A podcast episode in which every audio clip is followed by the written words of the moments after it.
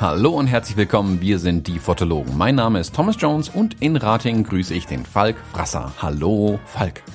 Hallo, schönen guten Morgen, Thomas Jones. Guten Morgen. Falk, ich habe mir kürzlich, ähm, ich weiß gar nicht mehr warum so genau, irgendwie eine ganz alte Episode von uns angehört, wo ich morgens bei der Begrüßung aus Versehen gesagt habe, dass du in Düsseldorf wohnen würdest. Da, Ja. ich, da kannten wir uns, glaube ich, noch nicht so gut, aber jetzt nach 166 Aufnahmen habe ich es mir mittlerweile merken können, du wohnst in Rating. Ja, ich finde es ja immer noch ein bisschen befremdlich, dass wir Kirchheim Tech äh, oder so irgendwie immer so rauslassen dadurch. Das am Anfang hast du das auch gesagt, ne? Ja, das Ganz weiß jetzt halt einfach jeder. Also. Bei, ach so, bei mir muss man es dabei sagen, weil mich keiner kennt. Das ist richtig. Ja, aber gut, es gibt auch, also, ich, also wenn man Kirchheim sagt, du müsst dann immer Kirchheim unter Text sagen. Es gibt so viele Kirchheims. Deswegen Mhm. lass ich das Heidelberg hat auch eine Stadtteil der Kirchheim, heißt das weiß ich zufällig, ja.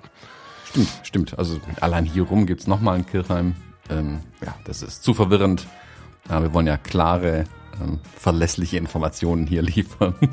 In Heidelheim, Heid, Heidelheim, Heidelheim. in Heidelberg Kirchheim habe ich mal mit dem Wohnmobil vor der Polizeiwache geschlafen. Das war ganz geil. Da sind wir irgendwie in Heidelberg im Kreis gefahren und dann habe ich irgendwie aber auch nicht einen Parkplatz gefunden, wo ich irgendwie so und dann war ich aber so müde und wollte pennen und dann kam ich an der Polizeiwache vorbei, hab angehalten. Ich meine, die sind ja immer wach, ne? Ich sag guten Morgen. Ich suche irgendwie einen Parkplatz, wo ich mit diesem Wohnmobil einfach mal ein paar Stunden schlafen kann. Und dann sagt er hier in Kirchheim. Ich sage, ist mir egal wo, ich bin halt müde ah, hier in Kirchheim, bleiben Sie besser vor der Tür stehen. Ich sag den Kollegen morgen früh Bescheid und haben vor der, vor der Polizeiwache geschlafen und tatsächlich morgens noch einen Kaffee abbekommen. Also das war ganz geil. Also das, das ist meine Erinnerung an Kirchheim in Heidelheim. Heidelberg. Mein Gott. Die Heidelberger brüllen wütend ihren Podcast-Player jetzt an. Ja, ich wollte gerade sagen, wir haben ein, zwei, drei Heidelberger dabei. Es tut mir sehr leid und wahrscheinlich ist Kirchheim inzwischen auch ein total schöner Ort oder so. Vielleicht war es auch ein Witz von den Polizisten, aber Ja, also wenn die, die, die äh, Polizei warnt, dass du hier besser nicht irgendwo auf der Straße übernachten sollst, in einem Auto wohlgemerkt, ähm, dann sollte man sich, glaube ich, dran halten, weil äh, klingt auf jeden Fall gefährlich. Also Also ich habe morgens zumindest noch einen netten Bäcker gefunden und fand das, was wir da gesehen haben, ganz schön. Aber wie das so ist, wenn du fremd bist, vielleicht waren wir schon einen Stadtteil weiter oder so, keine Ahnung. Ich, ich schätze ja Heidelberg sehr, aber von Ortskenntnis kann ich nicht sprechen. Ich kenne halt irgendwie unsere äh, kleinen Restaurants, wo wir uns nochmal betrunken haben vielleicht. Und ich kenne dieses Restaurant an der Brücke, wo es immer hervorragende Wiener Schnitzel gibt. Und dann hört es auch schon fast auf. Also das ist sehr touristisch, meine Heidelberg-Erfahrung. ja. ja, ich hatte mal einen äh, Bekannter von mir hat in Heidelberg studiert, deswegen kenne ich Heidelberg auch, ich sag mal, von der Seite der Studenten, die sich ja, die einen möglichst großen Bogen tatsächlich um die ganzen touristischen Dinge machen. Ähm, dadurch habe ich Heidelberg in sehr wohliger Erinnerung eigentlich, aber zugegebenermaßen die letzten paar Mal, die ich jetzt in Heidelberg war, man geht halt in die Innenstadt, in irgendein Restaurant oder eine Bar oder irgendwas und dann ist es sehr touristisch, also gerade um Ja, aber ist es, ey, jetzt mal ohne Witz, ist es nicht wunderschön? es ist schon schön, aber es ist halt meistens auch sehr viel los einfach. Also Ja, das stimmt. Das stimmt. das wäre ein bisschen äh, mit weniger Menschen wäre es entspannter. Jetzt hätten wir eigentlich nach Heidelberg gehen müssen in den letzten Monaten. Da wäre vielleicht weniger los Das gewesen. stimmt. Ja, das stimmt. Hm. Ich überlege gerade, wie dieses Frühstücksrestaurant hieß, wo ich da zweimal für einen ganzen Tag versackt bin, aber ich komme nicht drauf. Hm, ich überlege gerade auch, also irgendwo draußen bei den Studentenwohnheimen, da gab es so eine so ein kleines Café, sag ich mal, Bäckerei, die eigenes Brot backen, ähm, wo man wirklich zugucken konnte, wie sie das Brot eigentlich backen. Äh, da haben wir ein paar Mal gefrühstückt. Keine Ahnung, das ist jetzt aber auch schon, oh je, oh je, 15 Jahre her. Ich werd alt. Ähm, Von daher kann auch sein, dass es das gar nicht mehr gibt mittlerweile. Ja. Apropos, ich werde alt, ich habe meine Long-Hair-Strategie aufgegeben. Ich habe es vorhin schon gesehen über die Kamera, dass ich, es sieht nicht mehr so aus, als würde ich mit Chewbacca telefonieren. Ähm, du hast wieder sowas, was man tatsächlich als Frisur bezeichnen kann. Ja, das war auch ein schönes Erlebnis, abgesehen davon, dass da irgendwelche L'Oreal-Folien die ganze Zeit kreuz und quer hingen beim Friseur. Das war mir vorher nicht so ganz klar. Ich meine, natürlich brauchen die ein Hygienekonzept, aber es war sehr eingetütet, das Ganze. Ich finde, es sieht zum Teil so ein bisschen so aus wie Backstage bei so einer Modelveranstaltung irgendwie. So Catwalk Ja, und dann ja, ja, hinten, weil alles dann so abgehängt ist und es sieht alles ein bisschen wilder aus irgendwie. Aber jede Folie und jeder Mundschutz hat irgendeinen coolen Schriftzug von irgendeinem Designer, der irgendwie irgendwelche äh, Friseurkisten verkauft. So, also das fand ich ganz witzig. Ja, also wenn es eine Branche gibt, in der ich mir keine Sorgen gemacht habe um Schutzequipment als Werbegeschenk, sind es tatsächlich die Friseure, weil bei denen ist ja alles gelabelt. Da gibt's ja nichts, ja. wo nicht ein Markenname draufsteht. Mein, mein Friseur hat einfach auch die coolste Maske. Es war ganz süß, wie er mich gefeiert hat. Dann habe ich diese Mütze abgezogen und dann, äh, ja, das war Das war dann mhm. Party. Und es waren jetzt echt Monate, ne? Da habe ich jetzt gar nicht. Ich habe ja so gedacht, versuchst du mal, guckst du mal, wie fühlst du dich damit und so. Und das war jetzt seit März, habe ich die wachsen lassen. Und langsam waren sie einfach, also jetzt war der Moment, wo es dann halt richtig schlimm ist. Und wenn du jetzt das große Ziel hast, sie ganz lang wachsen zu lassen, dann erträgst du das. Das habe ich ja schon mal gemacht. Ich habe jetzt gemerkt, dass ich gar nichts mehr mit denen machen konnte. Also bis vor einem Monat konnte ich da noch Salzwasserspray reinsprühen und dann sah ich aus, als wenn ich so eben mit dem Surfbrett aus dem Ozean gefallen wäre und so. Das war noch irgendwie ganz cool. Aber jetzt war so dieser Moment erreicht, wo ich einfach immer aussah wie der Bruder von Howard Carpendale und ähm, ja. Ja, bei mir ist es halt so gewesen, also wenn ich jetzt meine Haare wachsen lassen würde und ich, mir sind die Bilder noch im Kopf, wo ich noch lange Haare hatte, mit dem Bart, den ich dann zwischendurch hatte, würde würd ich halt aussehen, als hätte ich auch in Heidelberg übernachtet, aber auf der Straße ohne Auto. Ähm, und so kann man halt nur schwerlich zum Kunden gehen und irgendwie sagen, juhu, ich bin der Starfotograf. Wobei, vielleicht funktioniert es genau dann besonders gut, wenn man so zum Kunden läuft. Naja, also ich wollte gerade sagen, es kommt ein bisschen drauf an. Ne? Ich weiß nicht, ob unsere Haare das können. Mein Versuch war ja jetzt irgendwie an damals anzuknüpfen, aber vorher die Reißleine zu ziehen. Also nicht über die Schulter fallen zu lassen, sondern ja, ich, ich finde kein anderes Wort. Es gibt ja diesen Surfer-Look, weißt du, so dieses mhm. etwas verwirrte, so, das können meine Haare nicht. Also bis zu einer gewissen Zeit konnte ich da halt Salzwasser reinsprühen. Das sah wirklich ganz cool aus. Also ich weiß jetzt gar nicht, was ich mit diesen acht Dosen Salzwasserspray machen soll, weil jetzt mit den Haaren kann ich die nicht gebrauchen. Wenn irgendwer Salzwasserspray sagt, bitte braucht, bitte Bescheid sagen. Ich habe noch unglaublich viele Dosen hier stehen von Gatobi. ähm, aber es, äh, jetzt wo es länger wurde, ging es halt nicht mehr. Und es auf dem Stand lassen war noch zu kurz dafür und deswegen, naja, muss man irgendwann sagen, Cut. Und da ich diese Woche äh, sehr hart, krass, krank aufgeräumt habe, irgendwie mit allem möglichen Kram, war ich dann auch beim Friseur, habe den Bart irgendwie auch so ein bisschen zurechtgebaut, habe jetzt irgendwie an den Rändern mal wieder rasiert, weil der Vers Siehst du nicht? Nee, kann ich gar nicht erkennen, dass du daran was gemacht hast. Sieht aus, als hättest du nichts dran gemacht. Was sagt, dass ich gerade tot? Ihr müsst ja das Bild sehen. Ich verstehe den Witz gerade nicht, was? Bei dir sieht man nicht wirklich einen Unterschied, ob da irgendwas passiert ist, weil auch nicht vorher viel, nicht so viel Ach so, da weil war. ich einfach eigentlich keinen Bart habe, genau. Ah, verstehe, okay. Neulich das bisschen Bart geht hier in der Kompression durch Skype eigentlich verloren. Neulich kam Kai zur Tür rein, ist auch so ein richtiger Mann wie du, weißt du, der kommt zur Tür rein, Handwerker, guckt mich an. Was ist das denn? Ist das alles oder was? Du musst mal ein bisschen mehr Cola trinken. ja, aber genau deswegen, die Flauseln am Rand habe ich halt direkt degrasiert, weil das macht ja keinen Sinn. Da wurde ja einfach nichts mit drei Tage Bart. Ich habe jetzt vier Monate, habe ich ihm eine Chance gegeben, waren 38 Haare pro Seite. Thomas streicht sich total stolz durch den Bart, während ich das erzähle. Ähm, und hier unten diese drei Millimeter, die lasse ich jetzt stehen. So. Und die 1,5 über der Nase auch, äh, unter der Nase auch, damit es ja nicht aussieht wie ein Schnubbi. Ja. Ich würde nur jetzt hier über mein Gesichts, äh, ja. Ich würde nur den Schnorres stehen lassen. Das war ja eigentlich mein Corona-Plan, mir endlich einen Schnurrbart stehen zu lassen, aber irgendwie habe ich dann doch nicht durchgezogen. Also lieber Ben Bernschneider, sei mir nicht böse, aber das ist das Allerschlimmste, was ich mir vorstellen kann. Da so eine ah. Puppel, Puppelbremse, das macht mich völlig fertig. Das kann ich nicht. Also, ne.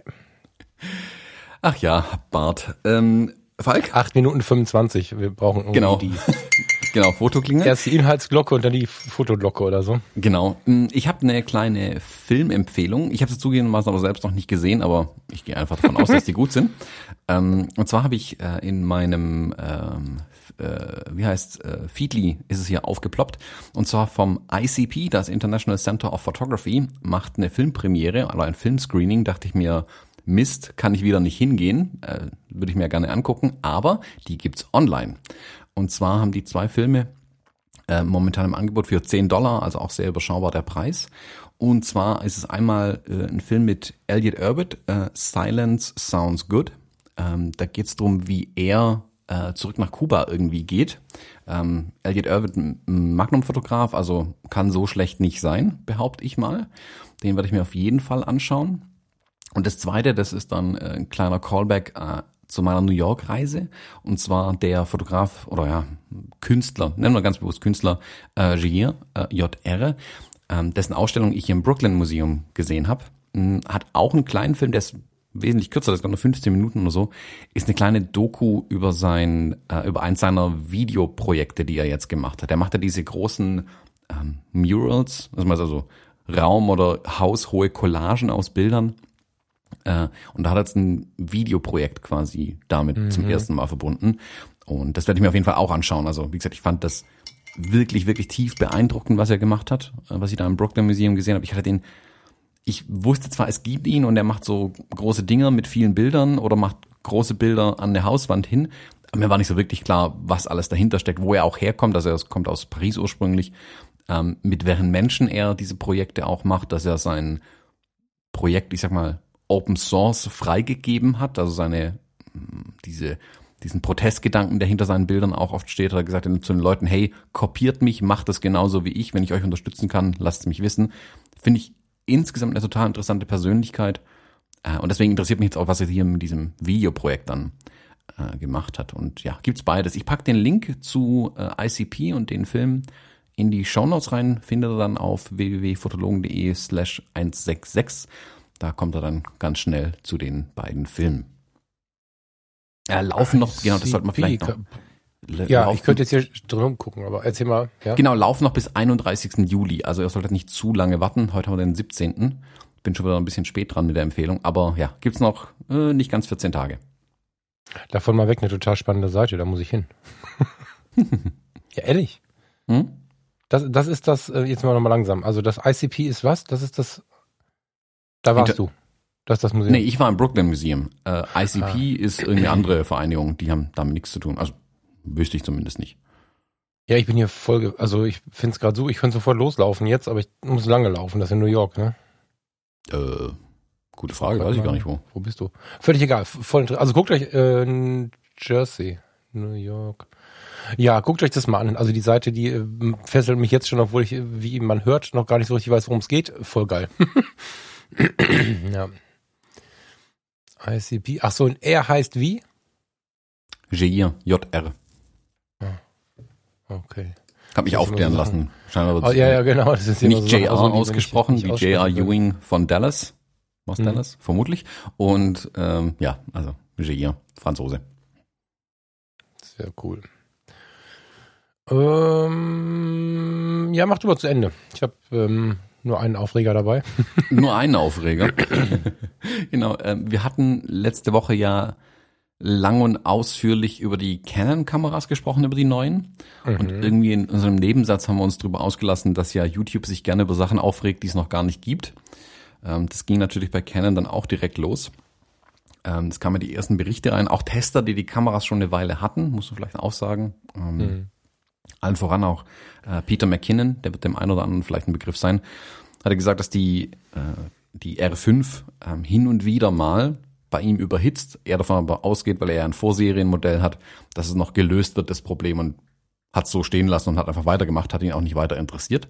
Mhm. Das Internet ist da ein bisschen drauf angesprungen. Die haben dann alle Dokumente durchwühlt, die es gab und festgestellt, dass die Kameras ganz bestimmt ein Überhitzungsproblem haben und haben, wie das Internet so ist, da drauf rumgeklopft ich habe erst ein bisschen mit den Augen gerollt und mir dachte, ah, jetzt lass doch die Kameras mal an den Markt kommen und wirklich bei vielen Leuten in den Händen landen. Dann können wir uns ein Urteil drüber erlauben. Aber die Glücklichen, die schon eine R5 hatten, haben das getestet äh, und festgestellt, jo, die Kameras überhitzen tatsächlich schnell. Das haben wir wiederum an Ken geschrieben und Ken hat es dann auch bestätigt. Mhm. Ähm, und seitdem gucke ich mir ein bisschen genauer an, die ganze Sache.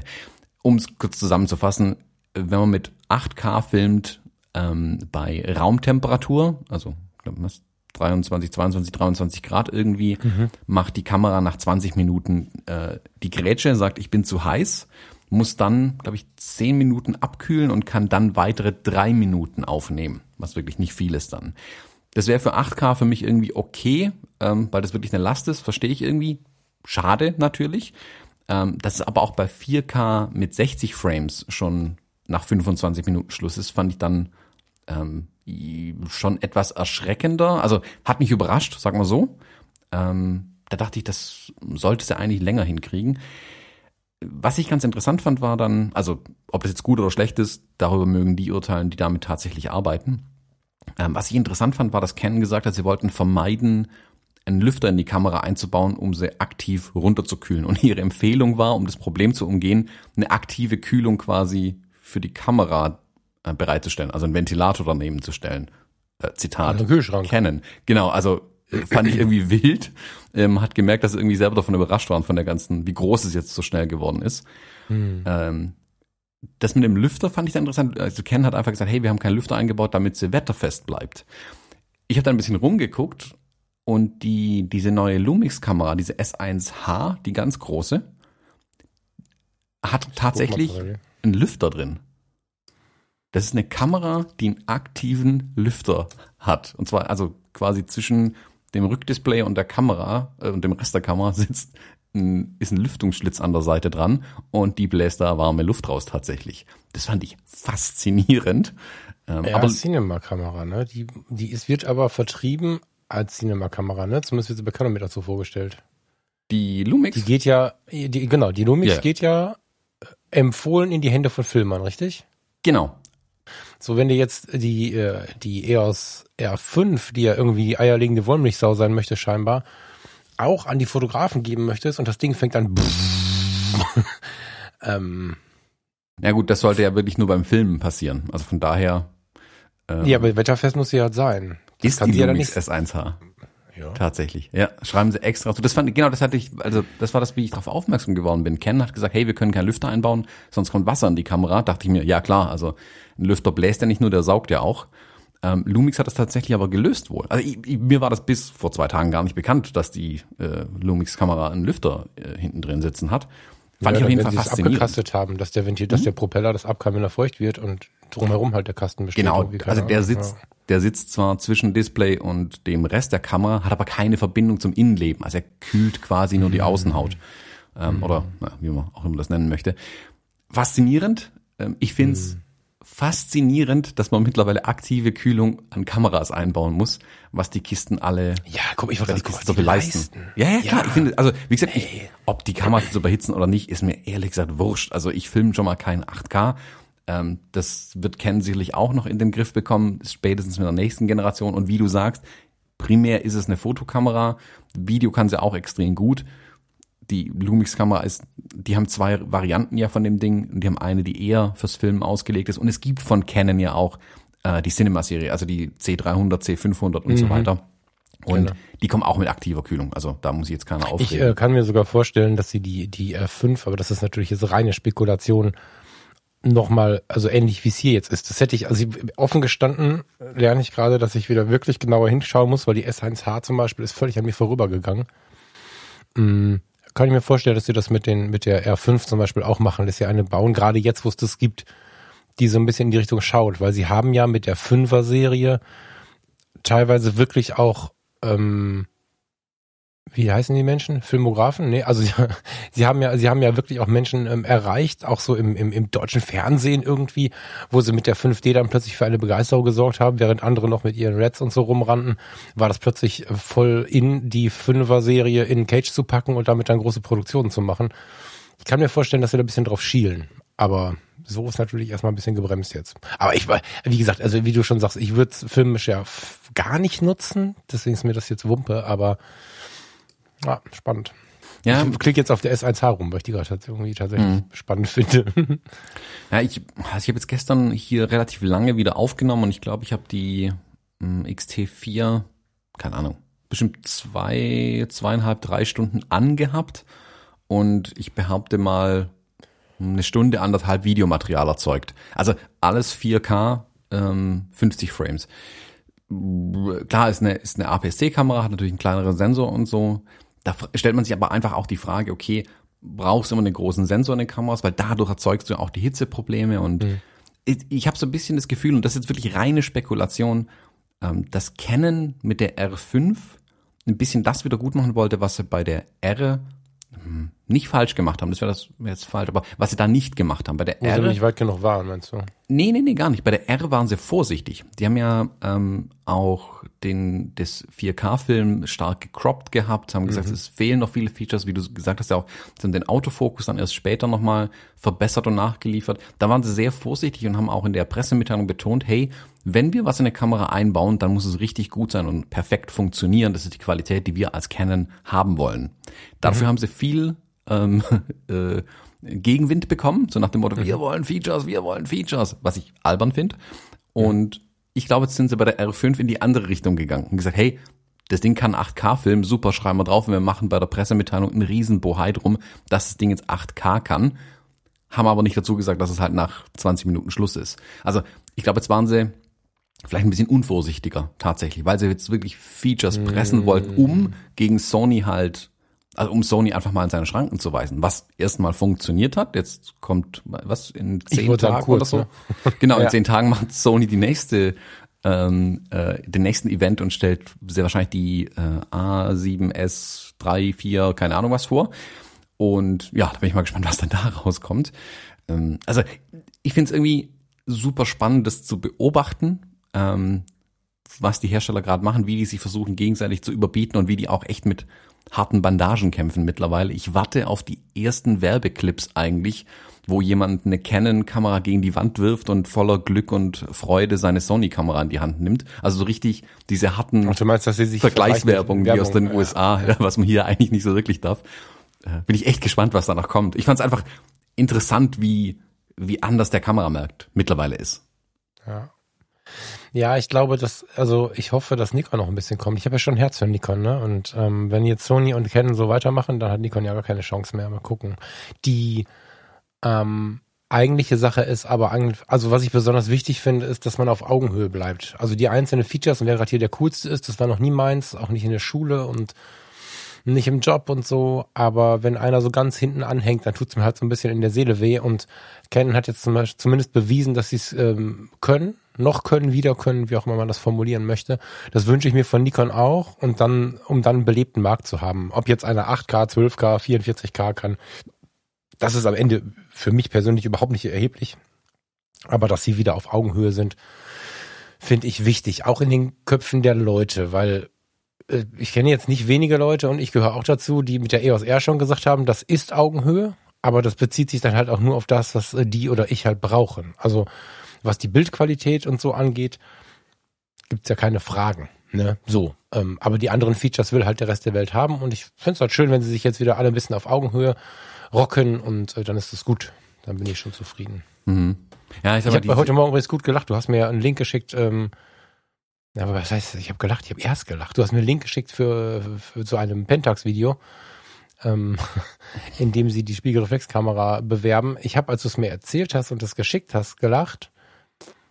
Stell mir erstmal vor aus deiner Sicht, bitte, ähm, dieses Video. ja, also es leitet gut über sogar. Pentax hat gestern, vorgestern, irgendwann, keine Ahnung, in den letzten Tagen ein Video veröffentlicht, in dem sie zweieinhalb Minuten lang sich dafür feiern, dass sie Spiegelreflexkameras bauen, digitale, und oben äh, ein Prismenspiegel drin steckt und Juhu und wir haben Spiegelreflexkameras, Spiegelreflexkameras, Spiegelreflexkameras. Das ist die Zukunft, das ist das Beste. Ähm, Juhu. Das Video, wenn man sich's anguckt, ich dachte erst, es wäre ein Witz. Ich dachte erst, es wäre gar nicht von Pentax. Ähm, dann dachte ich mir, es ist von Pentax, oder habe ich gesehen, es ist von Pentax. Dann klang es für mich ein bisschen wie, äh, als wäre es aus der Filmschmiede Nordkoreas gekommen, wo sie den großen Anführer loben, der fliegen kann und weiß der Herr was alles. Das ist so ein bisschen neben der Realität, habe ich so das Gefühl bei Pentax, als hätten sie einfach komplett den Anschluss verpasst und aus der Not jetzt eine Tugend gemacht und gesagt, hey, wir haben keine Spiegelreflexkameras und das ist gut so. Es mag sein, dass es eine Differenzierung ist. Ich stelle aber die Frage, ob es die richtige Differenzierung ist zum Rest vom Markt. So, so, und den Gedanken hatte ich, als du es mir erzählt hast. Ich muss aber gestehen, dass das Video gut ist, wie ich finde. Also jetzt, damit gebe ich jetzt nicht Pentax ein Lob, sondern der Werbeagentur oder der, der, derjenigen, die das Ding gefilmt haben. Aber ähm, das Video ist gut, es ist ansprechend und ähm, Ich habe kurz überlegt, wenn, also das Video ist eigentlich zu früh, weil noch sind ja die APS-C-Modelle von Canon verfügbar, oder? Habe ich da jetzt einen Denkfehler? Sind sie doch, ne? Also das heißt, solange die ähm, Du meinst die Spiegelreflexmodelle? Die APS-C-Spiegelreflexmodelle, genau, nicht die M, mhm. sondern die so. Ähm, solange die alle am Markt sind, halte ich das Video für verfrüht. Wenn Canon aber sich entscheiden sollte, die alle runterzunehmen, bis auf die 1, äh, 1DX Mark 100 und ähm, irgendwie eine Spiegelreflex im absolut untersten Preissegment oder so. Wenn das so wäre, dann fände ich das Video sogar angebracht, weil wenn Pentax ist, eigentlich fast egal, ob sie es verschlafen haben, oder sich geweigert haben, finanziell nicht konnten. Das ist nicht egal, nicht wichtig, warum. Dann kann das schon ein kluger Zug sein. Wenn sie also die Letzten sind, die das können, äh, dann finde ich es gar nicht so verkehrt, weil ich kenne durchaus Menschen und treffe auch immer mal wieder Leute, die eine große Phobie haben vor der DSLM. Es ist zwar so, dass wenn ich sie durch die R gucken lasse, die ja schon einen sehr guten Sucher hat, kommen die alten Vorurteile ins Wanken. Ich hatte das eine Zeit lang auch, weil die ersten DSLMs hatten einfach einen schlimmen Sucher und dann hast du da durchgeschaut und hattest Flimmern in den Augen und wenn du geschwenkt bist, hat geruckelt und so. Das war schon schlimm, aber es gibt welche, die kategorisch sagen, Verzeihung, es gibt welche, die kategorisch sagen, dass ähm, sie eine DSLM nicht haben wollen. Und natürlich ist es schlau dann zu sagen, hey, guck mal hier, du siehst wirklich noch das Objekt und so weiter und so fort. Ich finde das Werbezug gar nicht so verkehrt und es ist ein bisschen früh es wäre schlauer, wenn sie alle ihre Spiegelreflexen abgeschafft hätten. Dann wären sie Exoten und dann kann ich mir vorstellen, dass eine ganze Menge auch wieder zu Pentax geht. So. Naja, mhm. ich finde es halt ein bisschen, ich finde es deshalb ein bisschen schräg, weil Rico ja die Mutter von Pentax ist und die Rico GR-Serie ja eine ja, spiegellose Kamera ist. Also das, das, ist so ein bisschen, hey, das ist für alles völlig albern. Oh, wir bauen ja selber solche Dinger. Hm, halt nicht als, als, sag mal, große Kameras mit Wechselobjektiven, aber sie bauen auch spiegellose Kameras und ich weiß ich nicht, ehrlich, ob für Spiegelreflex bedeutet gegen spiegellos. Das Doch, so sagen sie ja im Video. Sie sagen gegen, also sie ja. sprechen sich dagegen aus? Ja, ganz klar. Nur mit ah. einem Prismensucher kannst du richtig fotografieren. Das ist das einzig wahre Gefühl, wenn du wirklich da durchgucken kannst und so. Ich meine, es ist eine Differenzierung. Ähm, das ist schlau. Also keine Ahnung, Fuji differenziert sich ja zum Beispiel über die Sensorgröße. Die sagen ganz klar, wir bauen APS-C und Mittelformatkameras. Punkt. Wir machen den Vollformatmarkt nicht mit.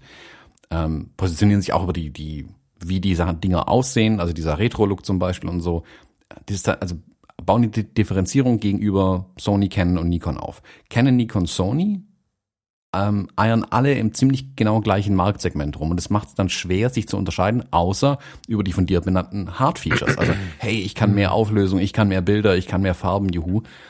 Und das ist äh, die Frage, ob das immer so erfolgreich ist. Also ich würde zum Beispiel, wenn ich jetzt bei Nikon sitzen würde, würde ich mir auch angucken und sagen, okay, guck mal, äh, Pentax sagt, sie bauen nur Spiegelreflexkameras. Okay, cool, lassen wir die das machen. Fuji baut diese retro-styligen Kameras und besetzen voll den APS-C-Markt und den Mittelformatmarkt.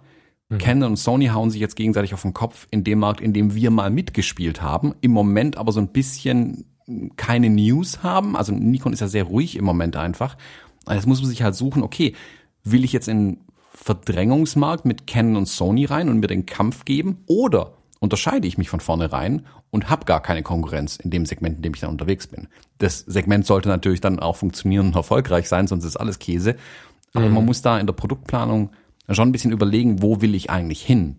Ähm, ich behaupte mal, wenn Fuji anfangs gesagt hätte, sie bauen auch ähm, Vollformatkameras, also ähm, 35 Millimeter Sensoren, dann hätten sie heute auch Schwierigkeiten. Die hätten Schwierigkeiten gegen mhm. Sony und Canon zu bestehen. Die bestehen deshalb, weil sie ihr eigenes Segment ein bisschen bestimmt haben. Und mhm. das kann für für Pentax funktionieren. Also verstehe mich nicht falsch. Ich kann nicht die Zukunft vorhersehen. Aber hättest du mir das Video vorgeschlagen und wir beiden wären in, einer, in einem Meeting bei Pentax gesessen, hätte ich gelacht und dich dann gefragt, ob du das wirklich ernst meinst. Ähm, naja, es ist ein bisschen, kommt, kommt, wie du sagst, vielleicht ja. verfrüht. Also wenn es keine genau. Spiegelreflexkameras mehr gibt, digitale, wenn dann Pentax sagt, hey, wir bauen wieder Spiegelreflexkameras, ähm, dann macht es vielleicht Sinn. Aber ich weiß nicht, ob der Markt nicht mit seinen Benutzern älter wird und langsam auch stirbt. Also was ich gestehen, es ist halt eine Frage, wie das vermarktet, wie, wie das an die Leute herangetragen wird, weil die wenigsten, sind wir ganz ehrlich, und vielleicht nehmen wir uns da auch sogar mal mit rein, die wenigsten testen die, die ganze Geschichte bis zum Ende. Also dass ich zum Beispiel alle Systeme durchgecheckt habe, das habe ich zum ersten Mal getan, bevor ich zu R zurück bin, weil ich einfach mich nicht schon wieder verlaufen wollte. Das war aber auch Arbeit. Wenn du jetzt den Markt der Spiegellosen kennst, dich da rein adaptiert hast und das andere nie wieder versucht hast, oder weil du ganz jung bist, vielleicht noch nie versucht hast, dann kann das ganz schön spannend sein, plötzlich über den Spiegelreflex zu stolpern. Also ich bin ja mit der X100F, mit der ähm, XH1 hieß sie, genau, und dann jetzt auch mit der R schon ziemlich lange, ziemlich ähm, mit diesem kleinen Fernseher vorm Gesicht unterwegs. So. Inzwischen auch sehr begeistert. Als ich denn dann äh, dieser Tage in Hamburg hatte ich sie das erste Mal vor der Nase, die 6D von Farina vor der Nase hatte, muss ich schon sagen, gerade mit meinem, mit meinem Fotografie tut gut Blick, mit diesem Komma runter Blick, mit diesem Blick des Beschleunigungskritikers. ich liebe dieses Wort. Ähm, gerade mit diesem Blick, muss ich sagen, habe ich schon da auf Deck von so einem, von so einem Ausflugsschiffchen gesessen und gedacht, boah, das mit der 6D hat aber auch was, ne? Und ähm, hab auch kurz überlegt, es wäre schade, wenn es komplett stirbt oder wenn du dir eine X1, X, wie heißt sie? 1DX äh, Mark, was auch immer kaufen musst für 7000 Euro, wenn du Spiegelreflex haben möchtest. Das wäre schon auch schade. Weil, weil ich auch fand, dass das was hatte. Das ist so ein bisschen wie mit der Leica M. Ähm, du, du guckst irgendwo durch und du siehst irgendwie, du musst das Bild noch umsetzen, wie es halt so früher war. Das ist ein anderer Prozess, das muss ich schon auch sagen. Also mit der, mit der EOS R, ich genieße das, ne? Ich stelle dir Schwarz-Weiß ein, reiß dir ein bisschen Kontrast rein und so, ähm, so dass ich zwar ein, äh, ein, ähm, auch ein RAW produziere, aber ich habe eine, eine Abbildung, die in etwa so aussehen wird wie nachher mein RAW. Und wenn ich denn dann jemanden fotografiere, der auf dem Stuhl sitzt und durch das Dachfenster kommt Licht rein und im Staub habe ich davon so eine Schachtwirkung, dann sehe ich die vorher, was im direkten Blick ein bisschen schwieriger ist. Tatsächlich. Du siehst es besser in der DSLM. Aber der Moment, oder sagen wir mal so, der Prozess, während, also dass du durch diesen Sucher durchschaust und blickst, wie sie es bei Pentax halt auch beschreiben, durch das Glas auf das Objekt, musst dir das Foto vorstellen wie es früher halt so war. Teilweise ja sogar gar nicht through the lens. Also teilweise, wenn es keine Spiegelreflex war, sondern du hast einen externen Sucher, musstest du dir auch noch einen Rahmen und so weiter. Du musstest ja noch viel mehr ähm, Kraft in deiner Fantasie aktivieren. Das ist ein intensiverer Prozess.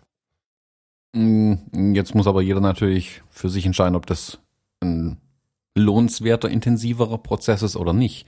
Ähm, genau. Ich genau. denke, also ich habe jetzt kürzlich, ich habe kürzlich ein, ein Einzeltraining mit jemandem gehabt, der komplett auf Fuji umgestiegen ist und der mich einfach angerufen hat, hey, komm mal vorbei, zeig mir den Krempel mal, stell das mal richtig ein.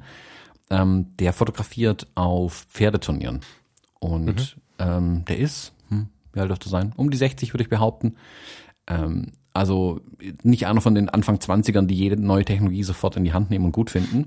Und der hat sich lange gegen ähm, diese Spiegellosen eigentlich gewehrt, weil er eben nicht auf einen kleinen Monitor schauen wollte und hat, ähm, glaube mit der 5D Mark II den Großteil seiner Arbeit nach wie vor fotografiert und war damit eigentlich auch glücklich. Und dann hat er durch einen anderen Fotografen eine Fujifilm-Kamera in die Hand bekommen, eine XE1, also eine wirklich uralte äh, Fuji-Kamera mhm. auch, hat da durchgeguckt und war so hin und weg, dass er heimgefahren ist, sich eine XT4 und für ein paar tausend Euro Glas gekauft hat und mhm. den ganzen alten Krempel weggeschmissen hat. Und will seitdem auch nicht mehr zurück tatsächlich. Also mhm. es kommt, glaube ich, ganz, ganz stark darauf an, was du tatsächlich machst. Ich sage nicht, dass es keinen Markt für diese Pentax-Kameras gibt. Ich glaube, dass der Markt aber sehr gering ist. Also es ist ein kleinerer Absolut. Markt. Absolut. Da, wobei der kleinere Markt ja Pentax schon inne, inne ist, äh, bevor wir überhaupt über irgendwas reden. äh, so, aber ja, genau, ich wollte ja nichts anderes sagen. Also mir ist total klar, dass wenn ähm, ein Mensch im Sinne der Produktion, der Produktivität äh, Dinge erreichen möchte, Fotos in, in, in äh, Masse, Form und Farbe besonders schön machen möchte, dann ist eine Spiegellose tatsächlich tatsächlich das Mittel der Wahl. Wenn wir vom Entschleunigen sprechen, wenn wir davon sprechen, vielleicht künstlerische Fotografie oder Entspannungsfotografie zu tun, wenn wir im Sinne der alten Fotografie wieder Fotograf mehr am fotografischen Prozess teilhaben wollen, das einzelne Bild mehr spüren wollen, dann ähm, ist eine Spiegelreflex oder gar eine Kamera ohne Autofokus. Wahrscheinlich sogar, äh, gucke ich jetzt gerade Richtung Leica M oder analoge Fotografie oder was auch immer, schon was, was einen anderen Prozess bietet als ähm, die Hightech-Kisten im DSL-Markt. Das ist mhm. äh, tatsächlich so. Das sehe ich schon so. Aber du hast schon recht, das will ja gar nicht jeder. Also wahrscheinlich wird sogar der geringere Teil der Menschen. Ähm, genau. Deswegen, ja. Also Punkt. genau, der Markt ist halt klein, das ist eine Nische. Das heißt nicht, dass Nische nicht erfolgreich sein muss. Siehe mhm. Fuji, siehe auch Leica. Aber eine Leica kostet nicht umsonst ein paar tausend Euro, weil nicht ihre Stückzahlen auch gering sind. Also es ist nicht so, dass die mhm. einfach nur sagen, hey, wir brauchen unglaublich viel Geld für unsere Kameras, weil wir das irgendwie in Anführungszeichen verdient haben. Nee, die Stückzahlen sind geringer. Die Dinger sind auch teuer, weil sie einfach extrem gut gebaut sind. So, Punkt. Ähm, aber die, der Preis pro Stück geht natürlich nach oben, wenn du weniger verkaufst. Das ist einfach marktwirtschaftliche Grundregeln, ja. Und ich mhm. weiß halt nicht, ob Pentax da wirklich bestehen kann. Also mit dem, wir machen eigentlich nichts anderes, außer dass wir die alte Technik behalten also ich hoffe es ja für jeden Hersteller, dass er am Markt bestehen kann. Das hat mich extrem verstört. Ein bisschen. Mm. Ich sehe es nicht. Also ich für mich kann es nicht sehen, dass es funktioniert. Aber wie gesagt, ich, ja. Ähm, ja, lass uns abwarten. Ich, ähm, ich bemerke auf, Fotograf auf der Seite von Fotografie tut gut gerade, dass das sehr, sehr, sehr hochpoppt, diese, dieser Ruf nach, ähm, nach dem Bremspedal. Spannenderweise jetzt nochmal lauter, wo so viele Menschen diese Erfahrung in Corona gemacht haben, was dieser Tritt auf das Bremspedal bedeuten kann. Einige sind auch ausgestiegen. Problem ist, sie haben das Auto stehen lassen, den Motor laufen lassen. Jetzt springen sie alle wieder rein, weil Chef hat gerufen und jetzt rasen sie wieder los und jetzt schreien sehr viele nach diesen ganzen Entschleunigungskisten und äh, wie, wie kann man denn irgendwie dabei bleiben und so. Das kriege ich schon sehr stark zurückgemeldet ähm, über den Podcast und Deswegen glaube ich, dass es für sowas einen Markt gibt. Die Frage ist, ob Sie mit Ihrem dann inzwischen, zumindest bei den Spiegelreflexen oder bei, den, bei, bei der Form der Kameras, mit der Rico GR sind Sie ja stark dabei, aber mit den Kameras ist der Marktanteil ja inzwischen richtig schlimm, so dass ich Sorge hätte, dass Sie diese Message nicht mehr transportieren können. Die Message an sich finde ich ganz gut, muss ich gestehen. Also ich, mich machen die Kameras nicht an, aber wenn ich irgendwie eine alte Geschichte mit Pentax habe oder die irgendwie hübsch finde, aus welchen Gründen auch immer, ich glaube, das kann funktionieren. Aber naja, das ist, warten wir es ab. Genau, man hm. wird sehen. Genau. Hm. Kennst du diesen Moment, in dem die Maus nicht mehr reagiert? Ganz einfach nur, weil wieder die verdammte Batterie leer ist. Nimmst du dir halt eine neue, schmeißt die alten weg und alles geht weiter wie bisher. Das Problem dabei ist, es sind nicht nur die vier Batterien aus unserem Blitz oder die zwei aus der Fernbedienung, die eine aus der Maus. Es sind 40 Milliarden Batterien, die weltweit pro Jahr benutzt und auch entsorgt werden. Was ein Drama für unsere Umwelt. Jetzt habe ich irgendwann mal Akkus gekauft und was habe ich mich gefreut, als wir von Eneloop angefragt worden sind, ob wir nicht zusammenarbeiten sollen. Denn in meinen ganzen Geräten stecken Eneloop-Akkus, weil sie die waren, die mich überzeugt haben, ganz ohne, dass zu dieser Zeit eine Zusammenarbeit bestanden hätte oder dass wir überhaupt daran gedacht haben. Auch wenn mir meistens die Aussage, die sind super ausreicht, möchte ich kurz ein bisschen technisch werden, denn Thomas hat mir vor einiger Zeit schon die schwarzen Eneloop-Akkus, also die Pro-Version, empfohlen. Die können 2500 Milliampere-Stunden und ertragen von minus 20 bis plus 40 Grad wirklich eine ganze Menge. Und wenn du sie einfach in der Schublade vergessen hast, 85 Prozent hast du übrig nach einem Jahr. Das ist mal ein Akku, der funktioniert und das sage ich ganz aus Überzeugung. Und nun hab weiter viel Spaß mit dieser Episode. Was haben wir denn noch hier? Wir haben wir, wir haben, oh, oh, oh, oh. Was, äh, ich habe, äh, heute ist Freitag, ich glaube am Mittwoch, am Mittwoch verspätet, weil die Message ist ja von Montag, mir mal in aller Ruhe die neuesten Verordnungen angeschaut. Ähm, ich glaube, da ziehen NRW und Bavü gleich. Hm. Ähnlich, und aber im ähnlich. Detail dann doch anders. Und es ist so, dass in NRW ab 1.8., nö, ab jetzt, ne? Mhm. In meinem Fall irrelevant. Ähm, Hochzeitsfeiern und andere Festivitäten bis 150 Personen zulassen. So weit, so gut. Da habe ich auch gedacht, oh Leute, Wir haben jetzt eh schon, also ich weiß nicht, wie es bei euch ist, bei uns steigen die Zahlen gerade wieder, weil natürlich alle jetzt wie wild draußen rumrennen und auch glauben, sie seien an der frischen Luft immun. Also Abstand draußen ist ziemlich out. Und ähm, jetzt in Urlaub fahren, zurückkommen, an den Stränden rum, rumgeahlt sind, in, in, in Gesicht an Gesicht und so. Die Zahlen steigen eh und jetzt 150, ich dachte, über 150 Leute muss das sein. Das ist ja schon zum Beispiel für eine Hochzeitsgesellschaft eine große Gesellschaft, muss man sagen. Ne? Und dann las ich aber den, den Punkt, dass die Abstands- und Maskenpflicht entfällt. Und da habe ich gedacht, ey Leute, also jetzt, jetzt habt ihr aber übertrieben so.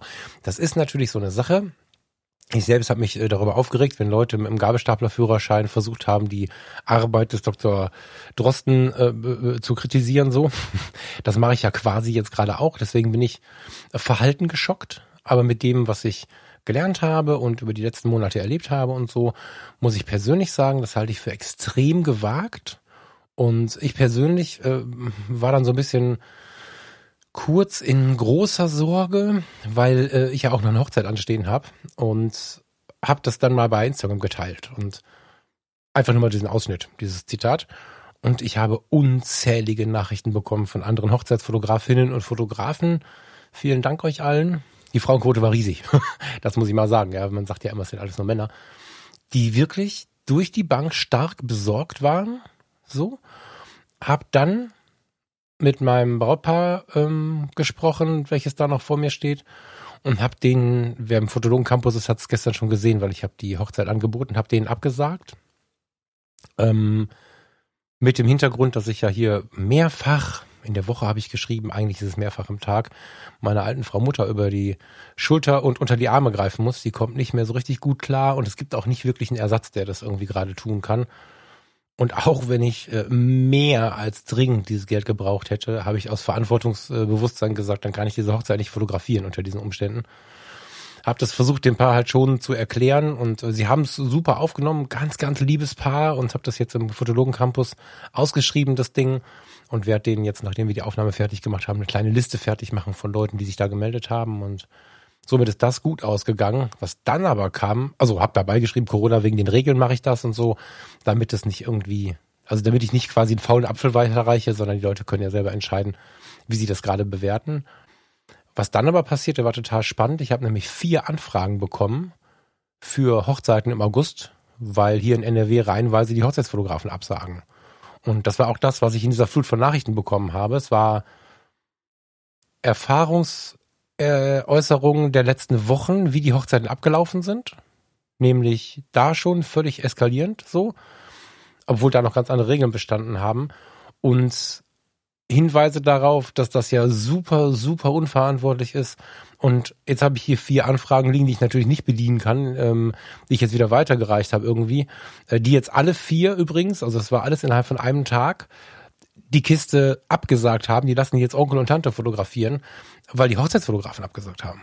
Alle wegen Corona, finde ich super interessant in der Entwicklung und dachte mir, ich bringe das einfach mal als Thema mit und werf dir das jetzt mal hin. Wir haben da auch nicht drüber gesprochen, irgendwie nicht telefoniert oder so oder nicht ausgiebig telefoniert. Wir haben davor schon mal so ein bisschen angerissen, das Thema.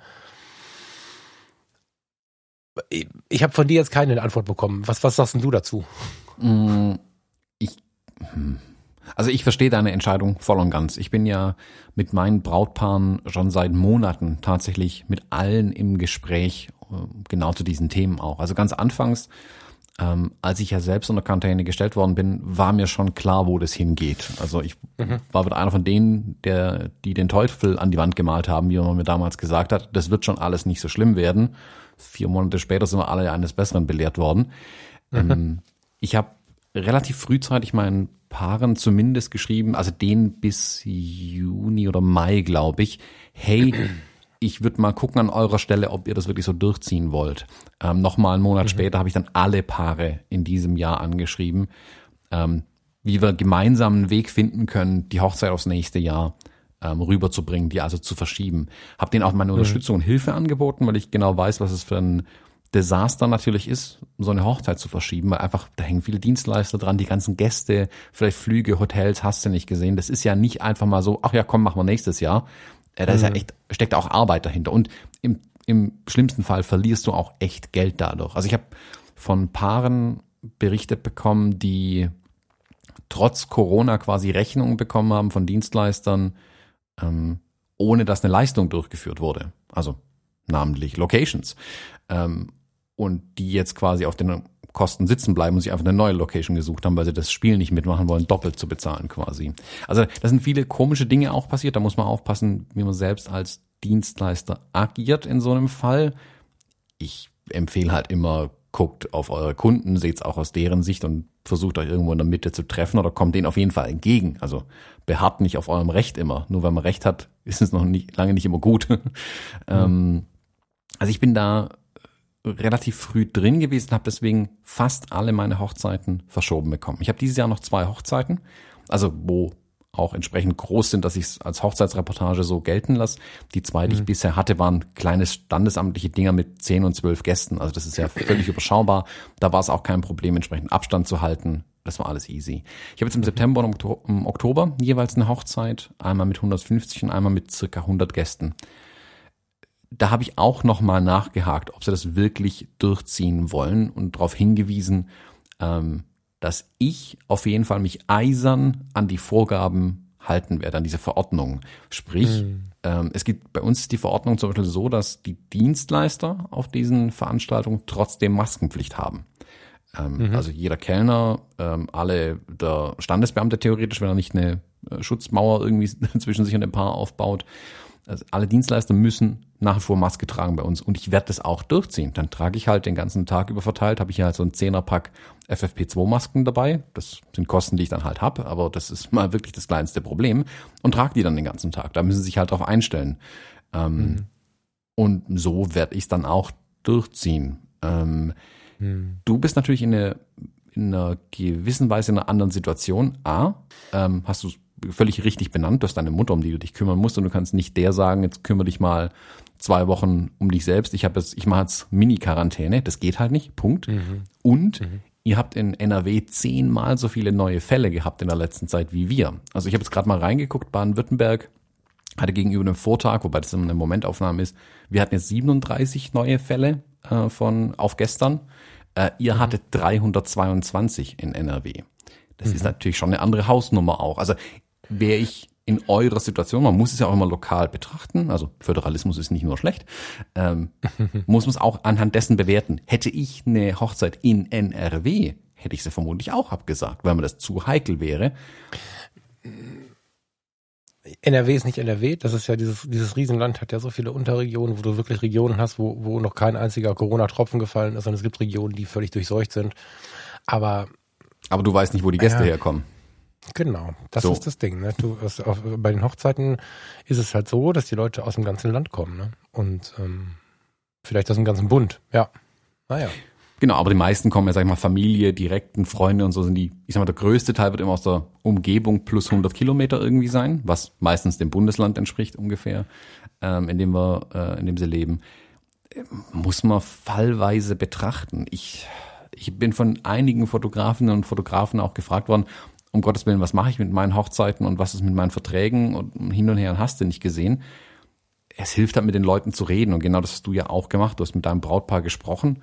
Ähm, und das ist, glaube ich, das Beste, was man tatsächlich machen kann. Und ich hoffe da halt auf Verständnis auf beiden Seiten einfach. Das ist so, ja, das ist ich. Ja, in meinem Fall waren sie jetzt cool, ne? Aber ich sehe genau. halt, ähm, ich habe jetzt ein ich, ich kann mich ja jetzt gar, ich will mich gar nicht beschweren. Ganz im Gegenteil. Mir tut es total leid, dass ich die Hochzeit nicht machen kann. Wir haben auf der persönlichen Ebene sehr miteinander gematcht und waren, glaube ich, beide auch wirklich traurig auf der emotionalen Schiene, jetzt rein emotional, dass das nicht funktioniert. Gleichermaßen war es aber so, deswegen feiere ich das ja so, dass man oder dass ich darauf achte, mit den Leuten, die ich, mit denen ich zusammenarbeite, so auf einer Welle zu sein. Gleichzeitig waren wir uns aber nicht persönlich böse und konnten halt diese äh, ähm, diese sachliche Ebene von der emotionalen Ebene trennen.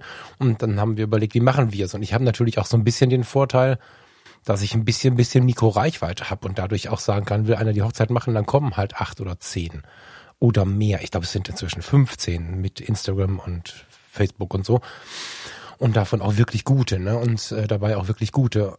Das ist jetzt noch eine Situation, die ist gut gerettet. Aber es haben sich auch viele, viele, viele Fotografen gemeldet, die wirklich Sorge haben. Also ich kann auch jeden verstehen, der einfach ja, man soll keine Panik machen, aber ich kann jeden verstehen, der auch einfach zu mir sagt oder mir schreibt, Falk, ich habe da gerade Angst. Hm? Ich habe keinen Risikopatienten um mich herum. Das heißt, dem fehlt auch diese, diese Begründung. Ja, am Ende hätte ich persönlich auch einfach Angst gehabt, in der Situation mich selbst anzustecken. Das Argument mit meiner Mutter hilft mir dabei nur. Ja, das ist einfach nur was, was mir dann die Wahl gar nicht mehr lässt. Also dadurch habe ich einfach, wie, wie ich an Corona, im Corona-Shutdown zu Hause bleiben musste, vielleicht, als, als Arbeitnehmer, der das sonst nie getan hätte, so muss ich das absagen wegen meiner Mutter. Das ist Pflicht, egal wie arm ich da werde, ja, so. Aber was ist mit dem oder der, die zu Hause sitzt und sagt, boah, ich habe Angst vor der Veranstaltung? Die steht jetzt da und sagt, boah, kann ich eine Hochzeit absagen? Und das sind ja inzwischen schon so viele Absagen, dass es gar nicht so einfach ist, also zumindest jetzt hier regional, dass es gar nicht so einfach ist, einen Ersatz zu finden. Und ähm, da kann ich verstehen, dass da gerade die Branche, oder was heißt die Branche? Das ist ja wahrscheinlich wieder ein lokales Phänomen, ne, wie du schon sagst. Es gibt, Mecklenburg-Vorpommern hat, glaube ich, seit, ich weiß nicht, ob du gerade die Seite noch offen hast, aber sie hatten in den letzten Tagen nicht einen Neufall. Und nicht eine, nicht eine Neuinfektion. Und in so einem Land ist natürlich alles ganz anders. Aber NRW, wir fahren ja viel raus, sind viel im Wald und Busch. Und wenn wir Freizeit haben, letztes Wochenende waren wir in der tiefsten Eifel, in der tiefsten Vulkaneifel und haben Schlangen und und, und Kröten und Biber gesehen. Das ist unsere Freizeit, aber wenn man ehrlich ist, die meisten Leute in NRW packen sich auf den Marktplatz zu den anderen tausend, ähm, trinken Cocktail und sehen zu, gesehen zu werden. Ich überspitze ich das Bild ein bisschen, aber es ist ja schon so, dass die alle gerne aufeinander kleben. Und das ist nicht schön zu sehen dieser Tage, muss ich wirklich sagen. Also ich habe ein, zwei Cafés, in denen ich mich wohlfühle. Ich habe aber auch ähm, Gastro und, und, und, und Dienstleister in dieser Branche, Catering und so, aus Düsseldorf erlebt, die völlig braun sagen, braucht keinen Namen, ist mir egal, passiert eh nichts. So, wenn ich, wenn ich in ein Restaurant reingehe und mir sagt einer, nee, nee, brauchst keinen Namen, ist mir egal, passiert eh nichts, kannst du da hinschreiben, wenn du willst, dann gehe ich wieder raus. So, weil dann nehmen sie das Ding gar nicht ernst. Und ja, also ich habe auch nichts, was ich den Leuten raten kann, außer dass sie bei sich selber bleiben. Also das ist ja das, was den meisten auch so schwer fällt. Wenn, wenn sie sagen, ich habe Angst, sagen sie, aber ich kann doch nicht. Und ähm, das ist für mich persönlich jetzt gerade auch ein riesiges Thema. Ich kann gut nachvollziehen, dass man das lange vor sich her schiebt. Im Falle einer Hochzeit ist aber dann tatsächlich eine harte Axt, auch wenn es dann Leuten wehtut, wichtig, weil was bringt es, wenn du voller Angst in eine Hochzeit reingehst und gar nicht bei dir bist? Hm. So, das, das, das, das hilft keinem. Und wenn am Ende wirklich was passiert, ja, dann hast du ein Learning. Dann hast du das Learning, dass du auf dein Bauchgefühl mehr hören solltest, als auf das, das kann man nicht machen oder so. Aber also, ich kann da einfach nur Werbung dafür machen, dass man da tatsächlich dann auch mal seinen Sorgen folgt und nicht der Vernunft. Auch wenn das für die Paare gerade nicht schön ist, in dem Fall, in dem Fall, speziellen Fall dieser Art von Lockerung kann ich jeden nur bestärken, der ein schlechtes Bauchgefühl hat dass das so nicht ist. Ich habe sogar kürzlich mit einer mit einer Kundin, mit einer potenziellen Kundin gesprochen, die demnächst heiratet. Ähm, das habe ich ähm, auch dann gar nicht angenommen. Da hat das, also das ist jetzt ein anderes Paar. Das Paar hat aktiv ein schlechtes Bauchgefühl. Beide Ärzte fühlen sich unglaublich schlecht mit der Idee, sagen aber, wir können doch jetzt der Verwandtschaft nicht absagen. Was? Hm. Also das ist so, das ist gerade wieder so eine Diskrepanz, mit der ich wirklich ein Problem habe, wo ich wirklich so gerne die Leute motivieren würde, äh, an sich selbst irgendwie zu denken. Nicht im Sinne des Egoismus, aber wir haben ja nicht umsonst so ein Bauchgefühl in uns drin, weißt du? Und wenn zwei Ärzte sagen, wir haben da Angst vor, spielen wir das Ding mal in schwarz und sagen, der und die hm, hm, Doktor irgendwas, ähm, er hat eine kleine Hausarztpraxis gerade übernommen, sie arbeitet ähm, in, der, in der Klinik, in der Unfallklinik. Die sind dafür bekannt, dass sie auch mal gefragt werden und in der Freizeit gerne mal Auskunft geben und so. Die laden jetzt 150 Leute zur Hochzeit ein. In Klammern, sie haben ein wirklich schlechtes Gefühl dabei, machen aber gute Miene zum bösen Spiel und bei denen ist ein neuer Hotspot entstanden. Das ist doch, das muss doch nicht sein. Ja, ähm, bin ich voll bei dir. Das muss doch eigentlich nicht sein. Ich, ich sehe es halt so, ich halte mich an die Vorgaben, die in dem Fall mein Bundesland vorgibt. Weil da sitzen ein paar Leute dahinter, die nicht nur viel schlauer sind wie ich, sondern auch mehr Erfahrung mit solchen Themen haben und denen vertraue ich einfach. So funktioniert's nun mal. Und jetzt kann ich mich natürlich immer selbst entscheiden. Das ist ein bisschen wie bei der Geschwindigkeitsbegrenzung auf der Straße. Ich kann mal zehn Kilometer pro Stunde schneller fahren. Ich kann, wenn ich denke, das ist aber eine komische Kurve, auch mal zehn Kilometer einfach langsamer fahren. Ähm, und man muss natürlich auch immer selbst einschätzen, ähm, kann ich mit dem Auto mit 120 um die Kurve oder ist mein Auto dafür vielleicht nicht gemacht? Also was ist meine persönliche Situation im Verhältnis zu dem, was vorgegeben ist ähm, mhm. für alle? Ähm, so war ich mit der Corona-Kiste auch. Also wir sind nach wie vor äh, ganz wenig äh, in Restaurants oder so. Ich glaube, wir waren jetzt einmal essen äh, in einem Restaurant, wo wir drinnen saßen. Äh, das wäre auch nicht so geil, hast du gesagt, ne? Das war auch ein bisschen schräg, ja. Ähm, das hat, war uns auch eine Lehre. Das ist, glaube ich, drei, vier Wochen her. Mhm. Also wo die Restaurants im Prinzip wieder aufmachen konnten, so eine Woche danach. Mhm. Ähm, und seitdem waren wir, wenn überhaupt, und das lässt sich an einer Hand abzählen, sind wir draußen gesessen in den mhm. Restaurants oder Bars. Ich versuche es halt nach wie vor zu vermeiden. Also ich weiß, dass die Leute raus wollen, denen fällt die Decke auf den Kopf. Aber die Decke auf den Kopf fallen ist ähm, eine Metapher. Ähm, Corona kriegen und am Schlauch im Krankenhaus hängen ist keine Metapher. Das ist wirklich schlimm. Mhm. Mm, und das muss man einfach abwägen. Und wie gesagt, wir sind, du, ich, alle hier sind in der komfortablen Situation, dass uns ja keiner zu irgendwas zwingt. Ähm, wir müssen nicht auf diese Hochzeiten gehen, wir müssen nicht zu unseren ähm, Kunden gehen, wir müssen auch nicht in ein Restaurant gehen, um was zu essen zu kriegen. Wir müssen einkaufen gehen, aber da tragen wir ja alle Masken komischerweise. Das klappt, scheint dann doch zu klappen. Ähm, ich ich, ich habe jetzt auch so ein bisschen natürlich einen Blick gerade auf die USA. Das kommt noch schwerend hinzu. Ich meine, da ist es, A, ist es da verheerend schlimm mittlerweile. Und immer, wenn die Leute sagen, ah ja, Corona ist alles gar nicht so wild, zeige ich denen einfach nur die Bilder aus New York, wo sie auf Hart mhm. Island Massengräber ausgehoben haben. New ja. York City, Massengräber. Punkt. Ja. Ähm, dann schlucken die ersten schon irgendwie. Und jetzt treibt es natürlich da drüben völlig wilde Stilblüten irgendwie. Also der, der Gouverneur von Georgia verklagt im Moment die Bürgermeisterin von Atlanta, weil sie für Atlanta eine Maskenpflicht einführen wollte. Das muss man sich mal vorstellen, ähm, wie bescheuert das da drüben ist. Also davon sind wir zum Glück noch ganz weit entfernt. Da haben aber auch die Dienstleister ganz andere Probleme. Es gibt ja wirklich konkrete Fälle, wo die Leute quasi sagen, wir verklagen dich, wenn du eine Maske trägst. Also Dienstleister kommt, trägt eine Maske, Kunde will das nicht, verklagt den Dienstleister. Ähm, Weil es quasi keine Pflicht ist und er sich in seiner Freiheit beschränkt fühlt, also yeah, USA, USA.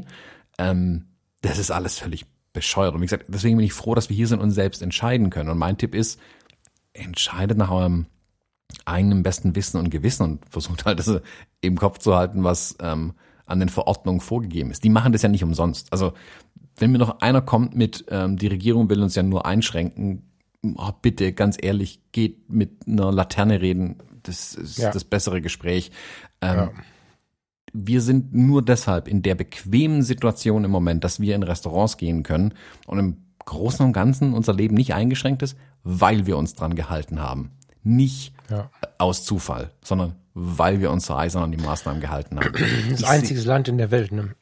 Ja, als einer der wenigen. wenigen Länder. Ja, genau. Also es gibt ein paar andere, die sogar noch besser dran sind wie wir, aber hm, ähm, ja. in Anbetracht der Umstände, auch was die Bevölkerungsdichte und so weiter angeht, stehen wir, glaube ich, sehr gut da. So, Punkt. Hm. Ähm, und das sollte man nicht außer Acht lassen. Ich bin ehrlich, ich, ich sehe die geringere Gefahr tatsächlich im Moment bei sowas wie diesen Hochzeiten, dass da diese Cluster entstehen, äh, wo ich gerade größere Sorge habe tatsächlich und mit, ja, mit ähm, stark hochgezogenen Augen, Augenbrauen hinschaue, ist es tatsächlich der Rückreiseverkehr von den Urlaubsorten jetzt. Mhm. Ähm, also wir haben ja ganz bewusst, wir machen, wir setzen uns nicht in den Flieger oder irgendwas dieses Jahr, wir fahren einfach nur äh, drei Tage ins Allgäu runter dann. Ähm, und es reicht dann auch. Mhm. Aber all die, die jetzt aus Mallorca zurückkommen und man hat ja also die Bilder bestimmt auch gesehen, wie alle dann doch wieder zusammenhängen und ähm, alle in ihren Sangria-Eimer reinsabbern. Ähm, das muss halt eigentlich nicht sein, aber es ist jetzt wohl so und ja, da habe ich halt so die Befürchtung, dass wir da so ein zweites Ding sehen wie mit ähm, Ischgl oder bei euch im Karneval, dass das die Herde werden, wo es dann halt die Rückreisenden mitbringen ja, und verteilen. Du, aber genau deswegen sehe ich die Hochzeiten genauso kritisch, weil das ja vom, vom, von der, von der von der Funktionalität, also von dem, was da passiert. das ist ja genau das Gleiche, nur das mit 150 Leuten. Mhm. irgendwie 800 Euro, äh, 800 Euro, 800 Leute unter dieser Karnevalskiste bist. Ne? Aber du hast schon völlig recht. Sie setzen sich jetzt auch alle zusammen wieder in den Flieger.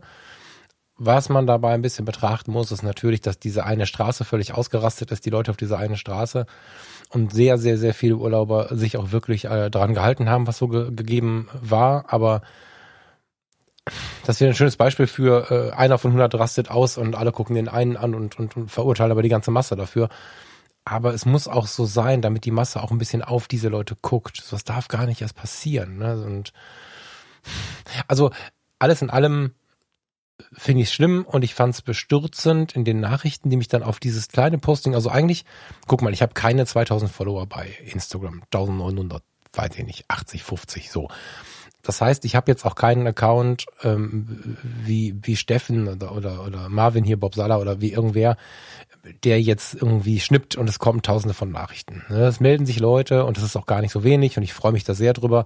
Aber dass auf dieses eine Story-Posting so eine Flut kam, da habe ich gar nicht mit gerechnet und ähm, das zeigt mir auch wieder, wie viel, wie viel da so los ist in den Leuten und was ich fast noch schlimmer finde, als die reale Gefahr oder die potenziell reale Gefahr, so müssen wir sie erstmal nennen, finde ich, ist der Käfig, in dem die Leute sich befinden. So, da können wir jetzt nicht dran helfen, außer dass wir ein bisschen motivieren, an sich selber zu glauben. Aber sie stehen da, haben Angst, das Paar zu enttäuschen, haben oft Angst, ihren Partner oder ihre Partnerin zu enttäuschen, mit der Frage, ich bringe das Geld da nicht nach Hause. Stellen also wirtschaftliche Interessen über gesundheitliche Interessen. Das ist eine Entwicklung, die ich unglaublich bedenklich finde. Ich kann das Gefühl verstehen. Also ich schwärze jetzt niemandem die, die Nase an, nur weil er mir das erzählt hat. Ganz im Gegenteil. Ich liebe diese Offenheit und finde es auch gut.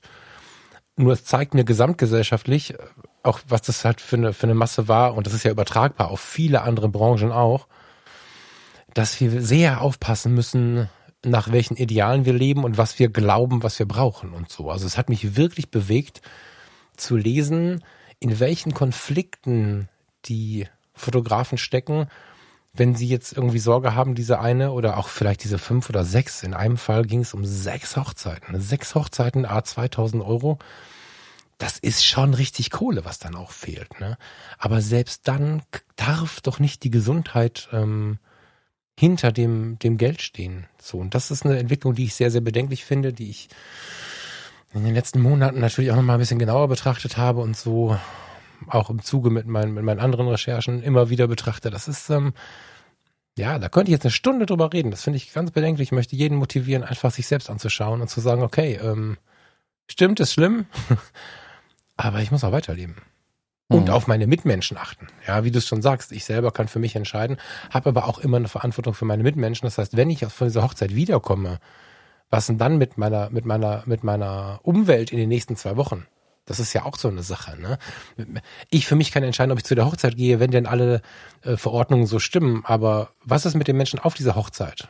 Ja, die haben ja nicht mal mehr eine Abstandspflicht. Wenn wir die Abstandspflicht hätten, wäre ich noch bei dir und könnte jeden ermahnen, der mir zu nahe kommt so kann mich ja jeder zur Begrüßung küssen. So, und das ist halt so ein Ding, wo ich denke, uh. Hm. Ja, also ich muss jetzt gerade dran, dran denken, ähm, wie ich ja überhaupt zu meinem Fotojob gekommen bin. Äh, schlicht und ergreifend, weil ich gesundheitlich völlig im Eimer war und aus meinem damaligen Job raus wollte, weil ich einfach gesagt habe, hey, hm. egal wie viel Geld ich verdienen kann, das ist nicht mehr, nicht wert, meine Gesundheit ähm, so aufs Spiel zu setzen mich kaputt zu machen, also körperlich und seelisch. Ähm, mhm. Und ich sehe überhaupt keinen Grund, jetzt wo ich selbstständig bin, den Fehler wiederzumachen. Also ich kann jedem, jeder wirklich mitfühlen, die sagen, hey, mir geht ähm, die Düse, weil ich kein Geld mehr verdiene. Hey, willkommen im Club, mir geht's genauso. Ich mache jeden Monat hier Minus. Ähm, es ist nicht so, dass es bei mir irgendwie im Gegen allen anderen rosig laufen würde. Ähm, mhm. Es ist so. Aber trotzdem ähm, würde ich solche Jobs einfach auch nicht annehmen im Moment, wo ich sage, hey, das ist mir zu gefährlich. Das ist, hm. das ist genau die Freiheit, die ich habe. Und dann ähm, muss ich mir über, eben überlegen, wie es anders geht. Aber die meine Gesundheit und wie du sagst, die Gesundheit der anderen äh, aufs Spiel zu setzen, ist es nicht wert. Also genau genommen halte ich mich eher noch an Verordnungen, die ein bisschen älter sind. Also wenn ich zum Beispiel einen Studiotermin habe, nehme ich die Leute nach wie vor mit Maske in Begrüßung und ich nehme die Maske erst ab, wenn wir im großen Studioraum sind und ich auf jeden Fall mehr wie zwei Meter Abstand von den Leuten habe. Könnte ich auch mhm. ohne machen, ist mir aber wurscht, so ist es mir lieber. Punkt. Ja, ja, genau. Ähm, also mal ein bisschen länger, ein bisschen vorsichtiger sein ist, glaube ich, nicht schlimm. So. Äh, und ja, wie gesagt, ich es kommen auch wieder andere Zeiten. Ähm, wir stecken da alle zusammen mit drin. Ich glaube, jetzt vorsichtiger sein, da sind wir uns einig. Am Ende schauen wir da drauf und denken uns gut, dass wir vorsichtiger waren. Und nicht, ähm, Mann, hätte ich da gern mal Schnitzel irgendwo gegessen. Hm. Ja. Ja, also ich bin, ich bin total interessiert an der Diskussion und ähm, im Campus gibt's ja auch schon ein Posting von dir und ich äh, muss da noch ein bisschen drüber schauen. Ich habe das zugegebenermaßen noch gar nicht angeguckt, ähm, was da bis jetzt diskutiert worden ist. Aber da bin ich gespannt, was auch die anderen äh, Hörerinnen und Hörer noch dazu zu sagen haben. Ja, Im Campus gibt es ein Posting zu dem äh, zu der Hochzeit, die ich vergebe, und darunter melden sie sich, dass sie das machen wollen würden. Also ich habe das äh, Posting, was ich angesprochen habe bezüglich der Rückmeldung, ist meine Instagram Story gewesen. Also wenn Mhm. wir da im Campus drüber diskutieren wollen, dann müssten wir da jetzt noch was anlegen. Mhm. Noch bis Vormittag. Gerne machen. Ne, dann müssten wir da irgendwie eine Diskussionskiste anlegen, wo wir drauf schreiben, wer die Folge gehört hat, der kann sich hier melden oder so. Ja. Mhm. Äh, ich behaupte mal ein Thread, der ziemlich schnell eskaliert. Wobei bei uns ist ja eigentlich ein relativ ruhiges äh, Fahrwasser. Deswegen, also für unsere Verhältnisse eskaliert. In anderen würden da schon Steine fliegen in anderen Gruppen vermutlich. Ja, boah, Leute, jetzt zerschmeißt uns nicht den Campus. Das ist ja gerade so die Besonderheit, ja. Naja, nee, ich glaube, dass das äh, eine wertschätzende Diskussion gibt. Ähm, wird um die auch bitten, tatsächlich, wie immer. Und ja. Radikal friedlich. Genau. So, Falk, ähm, am Ende jetzt doch nicht mehr ganz so fotografisch, ähm, aber äh, ne, interessante Themen. Also gut, ja, grenzfotografisch nennen wir es mal so. Grenzfotografisch ist auch schön. Ähm, Wäre auch ein guter Name für einen Podcast eigentlich gewesen. Ähm, Falk, ich würde sagen, wir widmen uns jetzt mal äh, den restlichen Tagesaufgaben, die bei mir jetzt hauptsächlich aus Videoschnitt bestehen. Ähm, das wird super langweilig, deswegen muss ich mir jetzt noch mal eine große Tasse Kaffee machen. Ähm, ich wünsche dir ein schönes Wochenende. Ich danke allen fürs Zuhören und wir sehen uns, äh, hören uns nächste Woche wieder. Das wünsche ich dir und euch auch. Schönes Wochenende und bis bald. Ciao.